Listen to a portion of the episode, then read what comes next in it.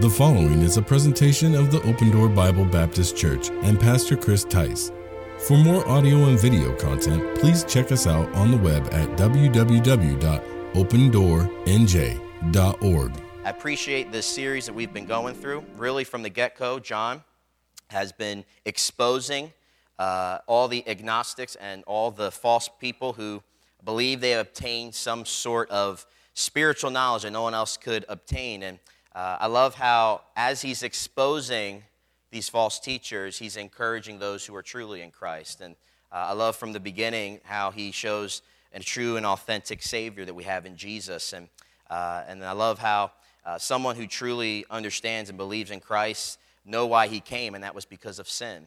And later on in chapter 1, he begins and, uh, and ends that chapter on the discussion that those who truly believe in Christ understand the weight of sin. And and what it did to Christ. And in chapter 2, I'm thankful for the courtroom scene he brings, uh, where he says uh, that we have an advocate with the Father, and it's Jesus Christ, and he comes on our behalf. And uh, I love how, in that same really scenario, that courtroom analogy, he then shows the believers that you can know that you're saved, that there's evidences of your life. There's evidence, uh, and that is being obedient, and not just a legalistic obedience, but a loving obedience uh, to Christ, to God, and His Word.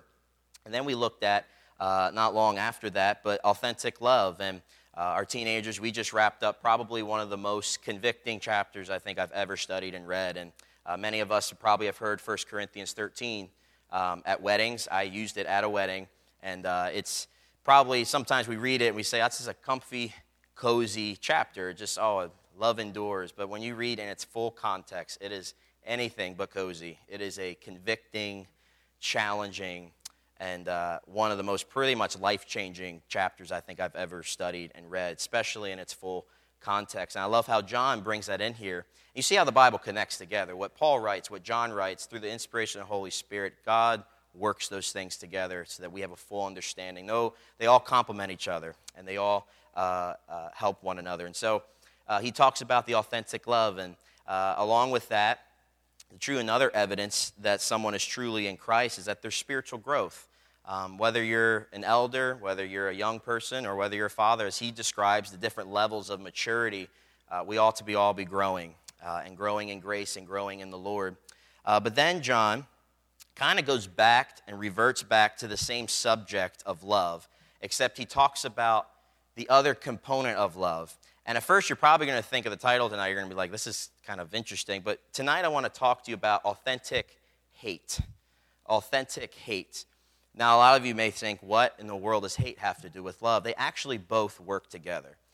In other words, if you're in the medical field, or really or not, I know many people who are, don't like germs, but uh, if you're in the medical field, what do you love? What do you value? It's health. The way you exercise, you, you value good eating habits, you, you do everything and everything to be healthy. You love health. And so, since you love health, you hate the thing that opposes or harms that health and that's germs. So if you love health, you hate germs. Um, if you're a parent tonight, uh, if you love your children, you hate anything that would oppose or harm your children. If you're married tonight, guess what? If you're whether a wife or a husband, if you truly love your spouse, you will protect and hate those things that would come in between and potentially harm your marriage. You see how true love and hate kind of go together. You say, well, how's this with God? Because the Bible says, and John talks about, that God is love. We, I love that verse because he doesn't say that God has love, it says that God is love. He's the very definition of love. If there was a spiritual dictionary in heaven and God opened up and you saw love, the meaning and definition behind would just be God, because that's what he is. But then, how can God, who is love, hate? Well, because he loves us so much, what opposes, and we're the object of that love, what opposes that? What harms that? And that's sin. The Bible says in Proverbs 6, and this is just one of many, these six things doth the Lord hate. Yea, seven are abomination. And we're going to get through some of them tonight. But you understand, if you want to see how bad God hates sin, all you have to do is look at the cross. It's how much He hates it. Because it's not that He hates the sinner, He hates the sin. And you see, when we truly have authentic love, as we learned before, naturally we're going to hate the things that opposes that love. We're going to be full guard and protection of all those things that and look what John says to us in verse number 15. He says, "Love not what? The world." To not love something, you either love or you hate it. And he says, "This is the thing." And tonight we're going to look at that authentic hate, but in order to hate hate the world, sometimes if you're like me and you look at that passage, it can be quite a little bit confusing because, in one sense, God says he loves the world, but now John's telling you that to love not the world. So, what in the world is John trying to talk about here? Well, here's a few things and some perspectives tonight. In order to truly, uh, in order to truly uh, find what we're supposed to hate and hate the world, we have to look at the perspective of it. And first of all, of the world, we look, we hate it because of its definition. The definition, what the world is. The Bible says, Love not the world in the first few parts, but we must fully understand what the Apostle John is exactly saying when it comes to not loving or hating the world. I believe Scripture gives us three different perspectives of that world. This is what the world is, its definition. Well, first of all, there's the physical world, creation. Would you agree? Creation. God created the heavens and the earth. But I like what he says in, in uh, Genesis chapter 1 and verse 31. It says, And God saw everything that he had made, and behold, it was very good. In Psalm 19:1, the Bible says, the, heaven declare, the heavens declare the glory of God, and the firmament showeth his handiwork. And John, in his gospel, he says, All things were made by him, and without him was not anything made that was made. And Isaiah, in the Old Testament, 42 5, he says, Thus saith God the Lord, He that created the heavens and stretched them out, He that spread forth the earth, and that which cometh out of it, he that giveth breath unto the people upon it, and the spirit to them that walk therein. I think it's safe to say that God loves his creation. He thought it was very good. So, this is not the world that John is talking about when he says to love not the world, because the, the, heavens declare the glory of God, the firmament showeth his handiwork. I mean, he loves, he said it was very good. Well, if it's not the physical world creation, well, then there's another perspective of the world that the Bible talks about, and that's the human world mankind. Uh, many scriptures I could pull up tonight, and I've already mentioned it, but really the best thing that sums up how God loves the world as far as mankind goes, us, is John 3:16. John in his own gospel, for God so loved the world that he gave his only begotten son that whosoever believeth him should not perish but have everlasting life. Clearly John is not speaking of creation or mankind but then, no pun intended, what in the world is he talking about? This is with the third perspective, and this is where John, and we're going to study this word world here, is the systematic world, its operation, how it works, how, how, how things are operated. In other words, the word world here that is used by John is translated from the Greek cosmos, which means order, arrangement, or better yet, system. In other words, it is the way by which the world operates that opposes God. Not creation, not man, but its system. Uh, in other words, this how many of you, if you watch Sports Center, they'll say, Today in the world of sports. Now, if you're smart, or at least be smarter than me, and that's not, that's not a, a high reach there, uh, but if you uh, have uh, heard that term before, you know that they're not talking about a literal physical planet where all the athletes are and they come here, they ship. It's not Space Jam, all right? This is, this is, not, this is not a literal physical place. But what are they saying? They're saying in their kind of terminology that in the world of sports, this is what this is how things go. In the world of sports, this is the lingo. In the world of sports, this is how things are operated. You could say the same thing for anything, uh, the world of medicine, or however you like to put it. You would say, in the world of this, not the physical, uh, actual place, but what? It's the way in which things, in my world, this is how things operate. How many of you ever said that? In my world, this is what we do here, right? In the Jersey world, and that's a whole different world than other places. You could say, this is how things operate. And whether it's true or not, or right or wrong, that's how uh, many will say that operates in the world. And this is the world that John is talking about.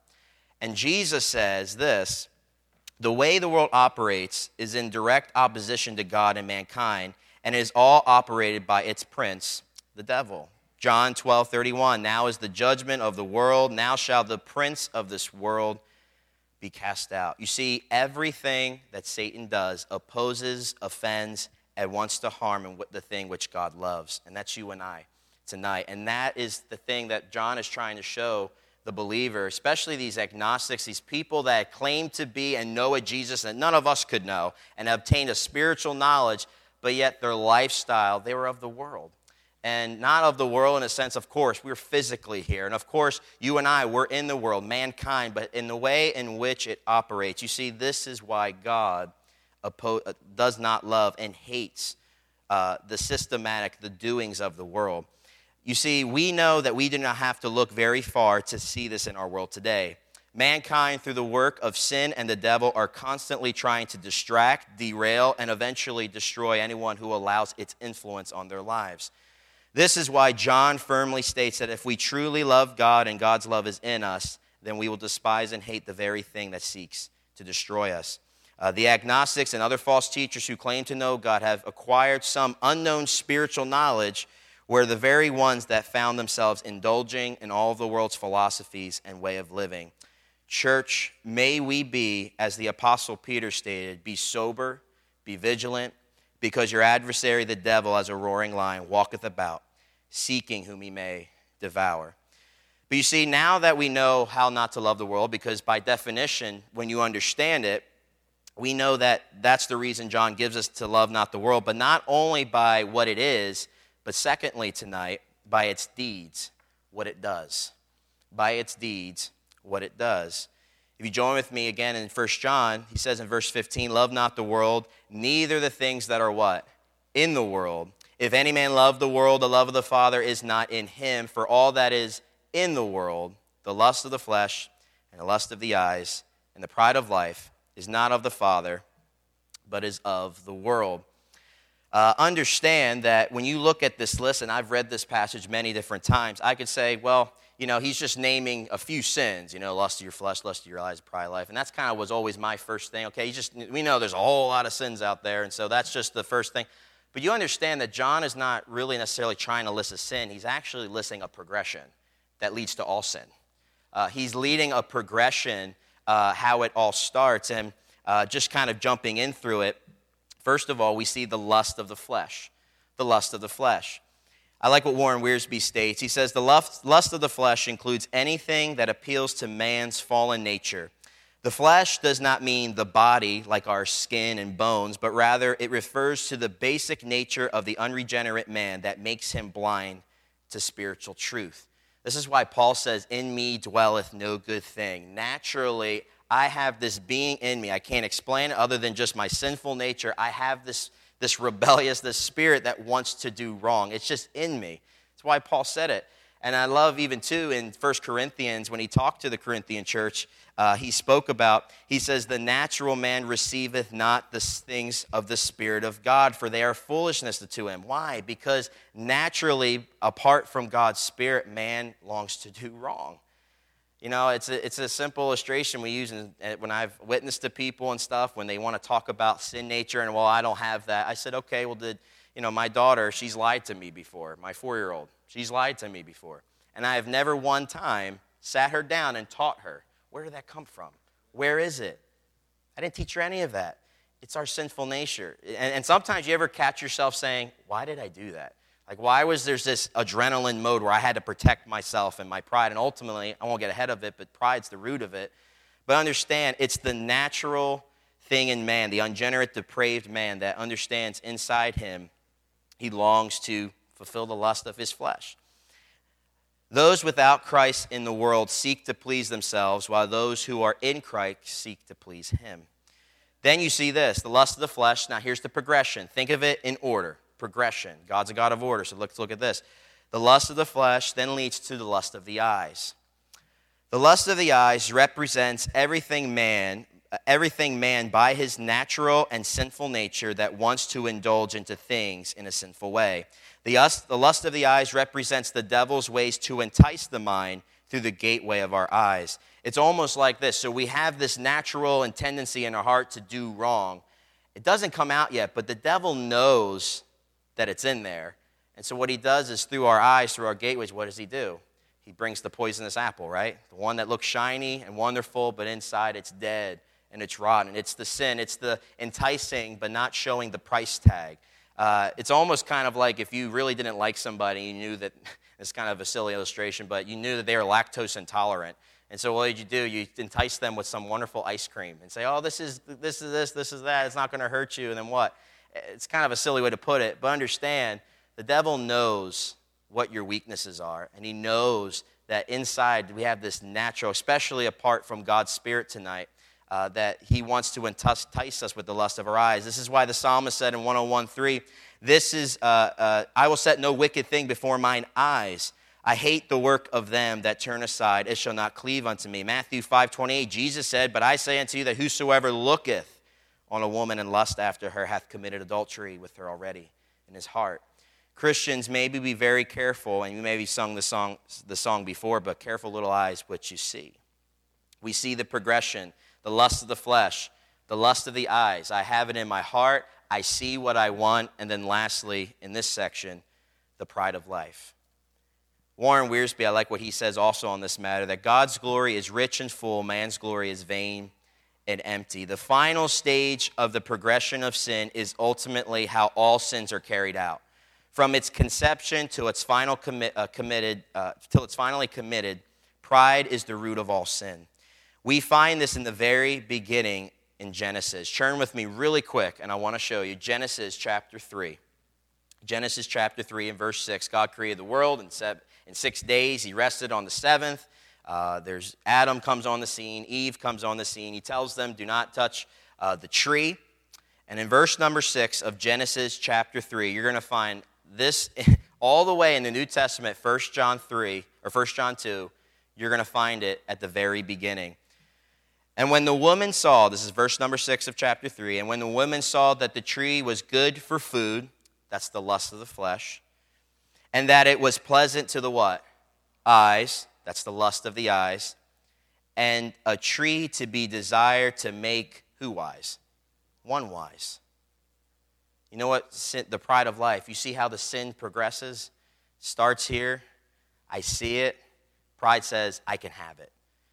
And it's always silly when I think about that because she was perfect as Jesus, as God was. And yet, God, it was almost like Satan sold sand to a beach. He says, You can be like the Most High God. They were, per- they were perfect without sin.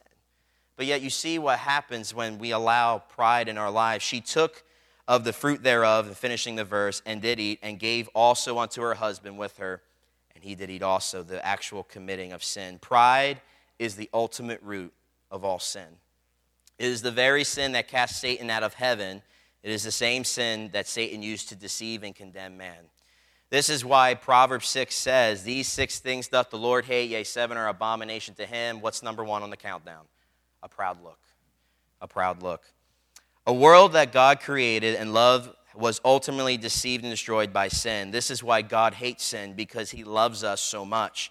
That is why John simply states that to love the world is to not love God, because if we truly love God and his love is in us, we can only genuinely hate sin. This doesn't mean that we are not allured or even slightly attracted to the things of this world if we're in Christ, but what it does mean is that we do not allow to rule and reign in our lives, because God's love, his agape love, endureth forever. We understand that the world, by its definition, what it is, and we understand what it does by its deeds. But let's look lastly tonight its destination, where it's going. Why do we not love the world? Well, we know what it is, we know what it does, and we know its ultimate final destination, where it's going. Look what it says in verse 17. And the world passeth away, and the lust thereof, but he that doeth the will of God abideth forever we understand that the world, everything about it, is just temporal. It's temporal. John gives us a real reason why not to love the world and its system is because ultimately it's not going to last anyway. Uh, that's why Jesus said to uh, not lay up, selves, lay up not for yourselves treasures upon the earth, where moth and dust, uh, rust uh, doth corrupt, and where thieves break through and steal, but lay up for yourselves treasures in heaven, where neither moth nor dust corrupt, and where thieves do not break in through and steal. You see, we can't lay up for things that are temporal, but we have to lay up for things that are eternal. Uh, it's interesting, is that how simple and logical that sounds, uh, but I find challenging sometimes in my life uh, of how, how often I don't do those things. It's sad to say that even though as Christians we say, okay, we understand we're not supposed to love the world, but we understand that many people kind of fall into that path. And one example in Scripture of somebody who was with Paul, uh, was with him in all, most of his ministry and helped him, uh, was Demas. Uh, you don't have to turn there, uh, but in Colossians and in Philemon, Colossians 4, he says, Luke, the beloved physician, and Demas greet you. He was with pretty good company, especially in Philemon, uh, Marcus and uh, Aristarchus and Demas, Lucas, my fellow laborers. You see, Demas was somebody that was with Paul and helped Paul, and he was his fellow laborer in the Lord. He was with a really good company, so to speak. Heard the same preaching, went and did the same actions and same uh, ministry deeds as, as Paul did. But as the story goes in Demas' life, we find the sad reality. In 2 Timothy 4.10, Paul says this to his, to his son in the faith, Timothy, For Demas, Demas hath forsaken me, having loved what? This present world. Although the world will pass away, John gives us the strong truth of encouragement that those who will do the will of God abideth forever. The world is not permanent, but the things done for God are. They're forever. But I want to note something here, too as simple as probably maybe this message is, is that to not love the world because we know what it is, where, what it does, and where it's going. There's a simple challenge here that I, I noticed uh, in verse number 17, uh, where he says in verse number 17 that the world passeth away and the lust thereof, but he that doeth the will of God in other words, this if you take from this message that we need to be sober and be vigilant, I would agree with you. We have to watch. We have to make sure that we're uh, not indulging and being a part of things. But I feel like sometimes there's this crazy pendulum swing, and it's where we bunker down so hard and so fast. And I'm, by the way, as a disclaimer, I'm all for barriers and borders, and, and the Bible teaches that.